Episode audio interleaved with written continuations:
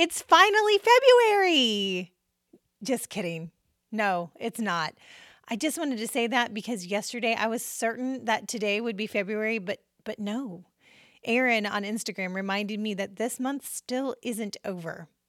Today, by the way, is Friday, January 31st, and this January has been the longest year of my life so far.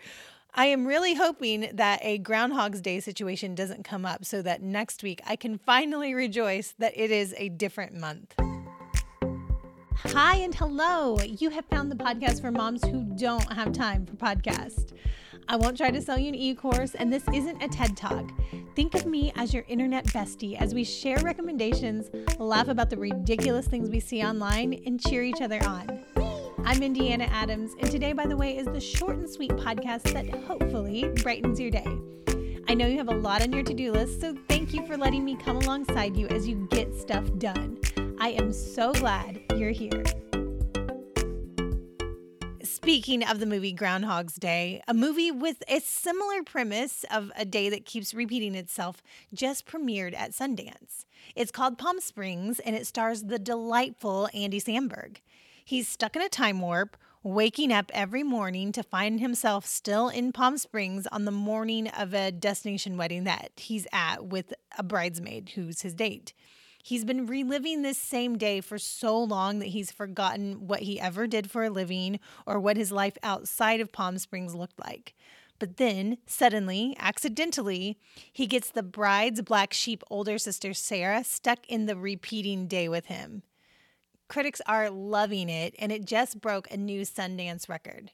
Hulu, along with the indie film distributor called Neon, just paid $17.5 million and 69 cents for Palm Springs. This just set the price paid for a movie at an all time high, beating out the previous record holder, The Birth of a Nation, which was in 2016, by 69 cents. $17.5 million. I. I feel like they could have just maybe purchased the city of Palm Springs for that not just the film, but I am still eager to see it. For those of you who may not know, here's a quick rundown of what Sundance is. Every year in mid January for the last 35 years, a mass migration to Utah happens. Critics, filmmakers, industry people, and celebrities head to this mountainous ski resort town, Park City, which is about 30 miles from Salt Lake City, where this annual festival, a 10 day marathon of screenings, panels, parties, and more, takes place. Films selected to play at Sundance must be independently produced, so made by companies who aren't Disney or Sony or Paramount, and they are usually available for acquisition at the festival. You may be wondering, why do these films need to be bought? Well, producing a film is less than half the battle. It still needs to get in front of an audience, and that's where festivals like Sundance and distributors enter the picture. Distributors attend the festival to shop for films that they can acquire for future release in theaters and or on streaming platforms like Netflix, Amazon, and Hulu.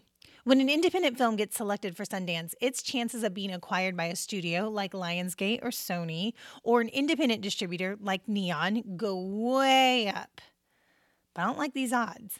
The chances of being selected are really, really slim. In 2020, 3,853 feature length films were submitted for consideration, and only 128 feature films were selected to play at Sundance. And just because a film screens there and then gets purchased doesn't guarantee that it's a box office success. Birth of a Nation was purchased for 17.5 million, but only made 16 million. Side note, in what world do I live in where I just said the phrase only made 16 million?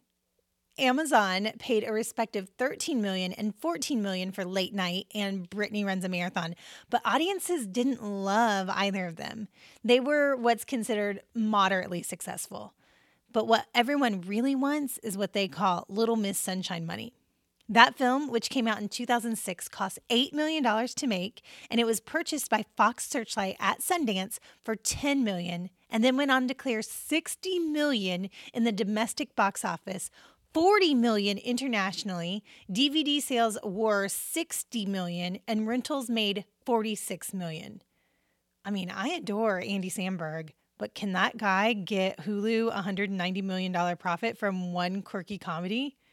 I mean, it worked for Abigail Breslin and Greg Kinnear, so let's see.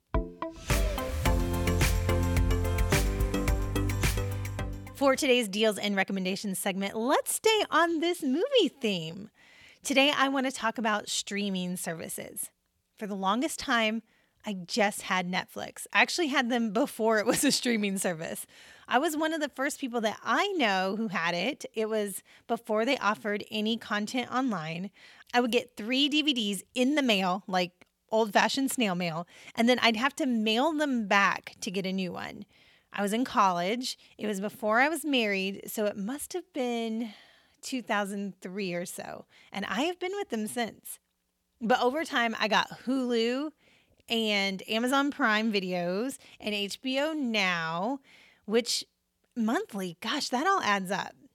Here are some of the prices of the most popular streaming services. Disney Plus is $6.99 a month.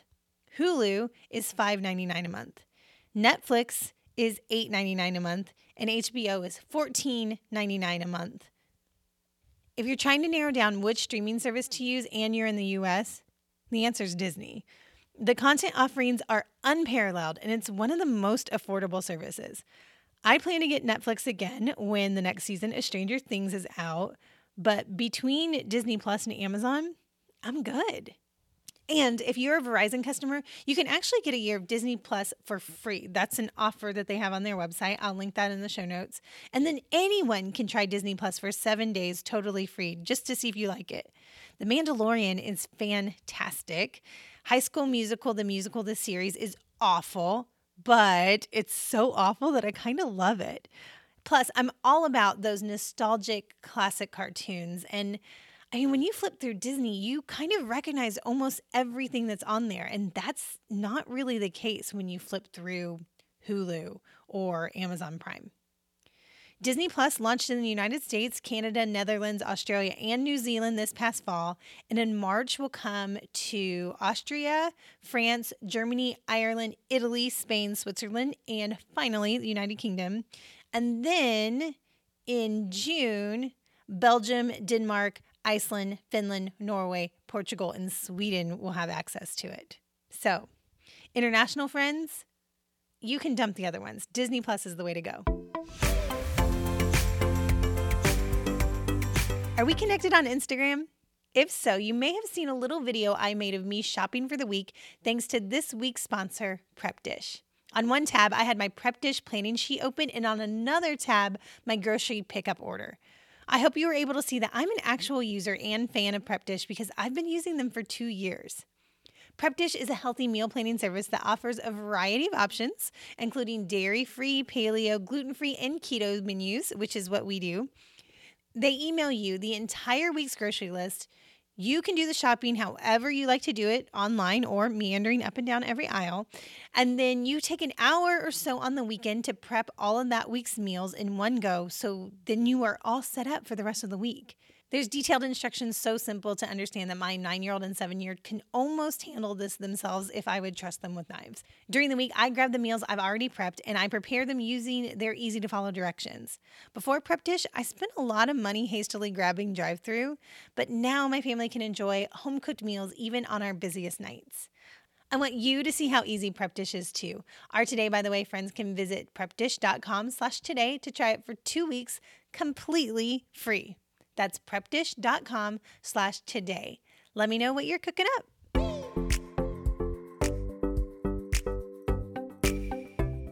How did your Today, by the way, challenge go to let your kiddos style you? I didn't see very many photos this week, so I'm curious if you did it and you just didn't document it, or if it was a hard pass for you because your kiddos are too little to style you. My girls styled me for a ladies' night that I had with my church yesterday, and y'all, it was so adorable. They had so much fun, and I was more than happy to wear all eight bracelets they chose and all the shiny clothes and shoes they wanted me to don. I just drew the line at these stiletto heels that they picked out. I'm like, mm, no, those are date night shoes. But this got me thinking about the next challenge. I thought we could keep it simple. Since Valentine's Day is coming up in a couple weeks, let's spend this week planning a date. It doesn't have to be a get out of the house and put on uncomfortable shoes kind of date. It could be as simple as renting a movie and popping some popcorn and making out a little bit. Not all of us are in a season where it's easy to get out for a date, but I'm hopeful that with a little bit of planning, we can take the opportunity to set some time aside for a little one on one with our partners. You may have to get up early for a home date of coffee and donuts before work, or you may get to hit up a restaurant you've been dying to try.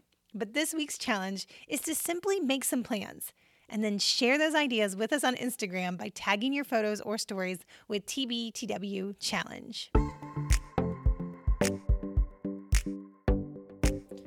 For our final segment this week, I'm going to stay on this movie theme and I want to tell you about the very first time I ever worked on a movie. The year was 2005. I was in college in Monterey, California at Cal State Monterey Bay when I heard that they were making a film version of the musical Rent. At that point, I had been such a big fan of Rent for years. I had the big book about the musical. I sang along to every song on the soundtrack. I saw it live in Chicago. I was a die-hard Rent head. Out Tonight was my hype song, and I had these fleeting fantasies that one day I'd play Maureen at some very local, very low budget production of the musical. Yes, please ignore the fact that I cannot sing. If my little hometown ever does this production, are you listening, Jackson County Theater? I swear I will fly there to audition and stay for the duration of the run if I'm cast. Again, please overlook the fact that I cannot sing. So, when I heard that they'd be filming Rent in San Francisco, just a couple hours north of Monterey, I drove to the extra castings agency with a fistful of Polaroids of myself and I begged to be given a part, any part. I wasn't in the Screen Actors Guild. I had never been on a movie set before. I did not have an agent. I was just a ballsy college kid dying to be a part of this film. And I got picked. Because here's the secret it's actually super easy to get extra work, and usually it's super boring. But this was not the case for this project. I was initially called in to be a waitress during Mimi's Out Tonight song, which made me so happy until I realized that the scene was set at a strip club. And at my costume fitting, I got really nervous. The costume was very leather and very tight and very small. Y'all, I went to Bible college before that. I was like, I cannot wear this in public, let alone on a movie screen where someone might recognize me. How can I get out of this? What have I done? And thankfully, I don't know, probably God's providence, the shoot date got moved back and I had a conflict on that day. I was very apologetic, but I was co hosting my college's film festival, so I could not miss it to be a scantily clad strip club cocktail waitress. I mean, what would my pastor think? So thankfully, they recast me as a guest during Maureen and Joanne's engagement party, and it was to date, many movie sets later, my very favorite experience on a film. Idina Menzel was so funny and gracious, and get this, she sang full out on every single take. Elsa and Elphaba herself. And I was right there. You cannot see me, so don't even try, but I was there trying not to cry because I was just so happy to be there. I will try to find a screenshot blur of me in the background for the show notes. But if you check Rent on IMDb, you might see a familiar but uncredited name. All right, friend, that is it for today. We talked about Sundance's whole deal and why the movie Palm Springs has a lot riding on its record breaking buy. We discussed streaming services pricing, and I shared which one was my favorite Disney Plus. I told you a little bit more about Prep Dish, and the new Today by the Way challenge is to plan a date night. And then I told you about the very first time I was on a movie set. Everything we've chatted about today is at todaybytheway.com slash episodes. Those are the show notes. That's where you can find links and you can see pictures. And y'all, can I just take a moment to gush about how amazing this community is? Guess how many hate emails I've received since starting Today by the Way? Zero. And guess how many five star ratings on Apple Podcasts? Over 200. I'm in the middle of curating some of these written reviews for a promo video for a Google ad spot and tasked Chris with the job of picking some out for the project. And he's like, wow, these women really like the show. So thank you for making me look way cooler than I actually am to Chris this weekend. Thank you for those reviews.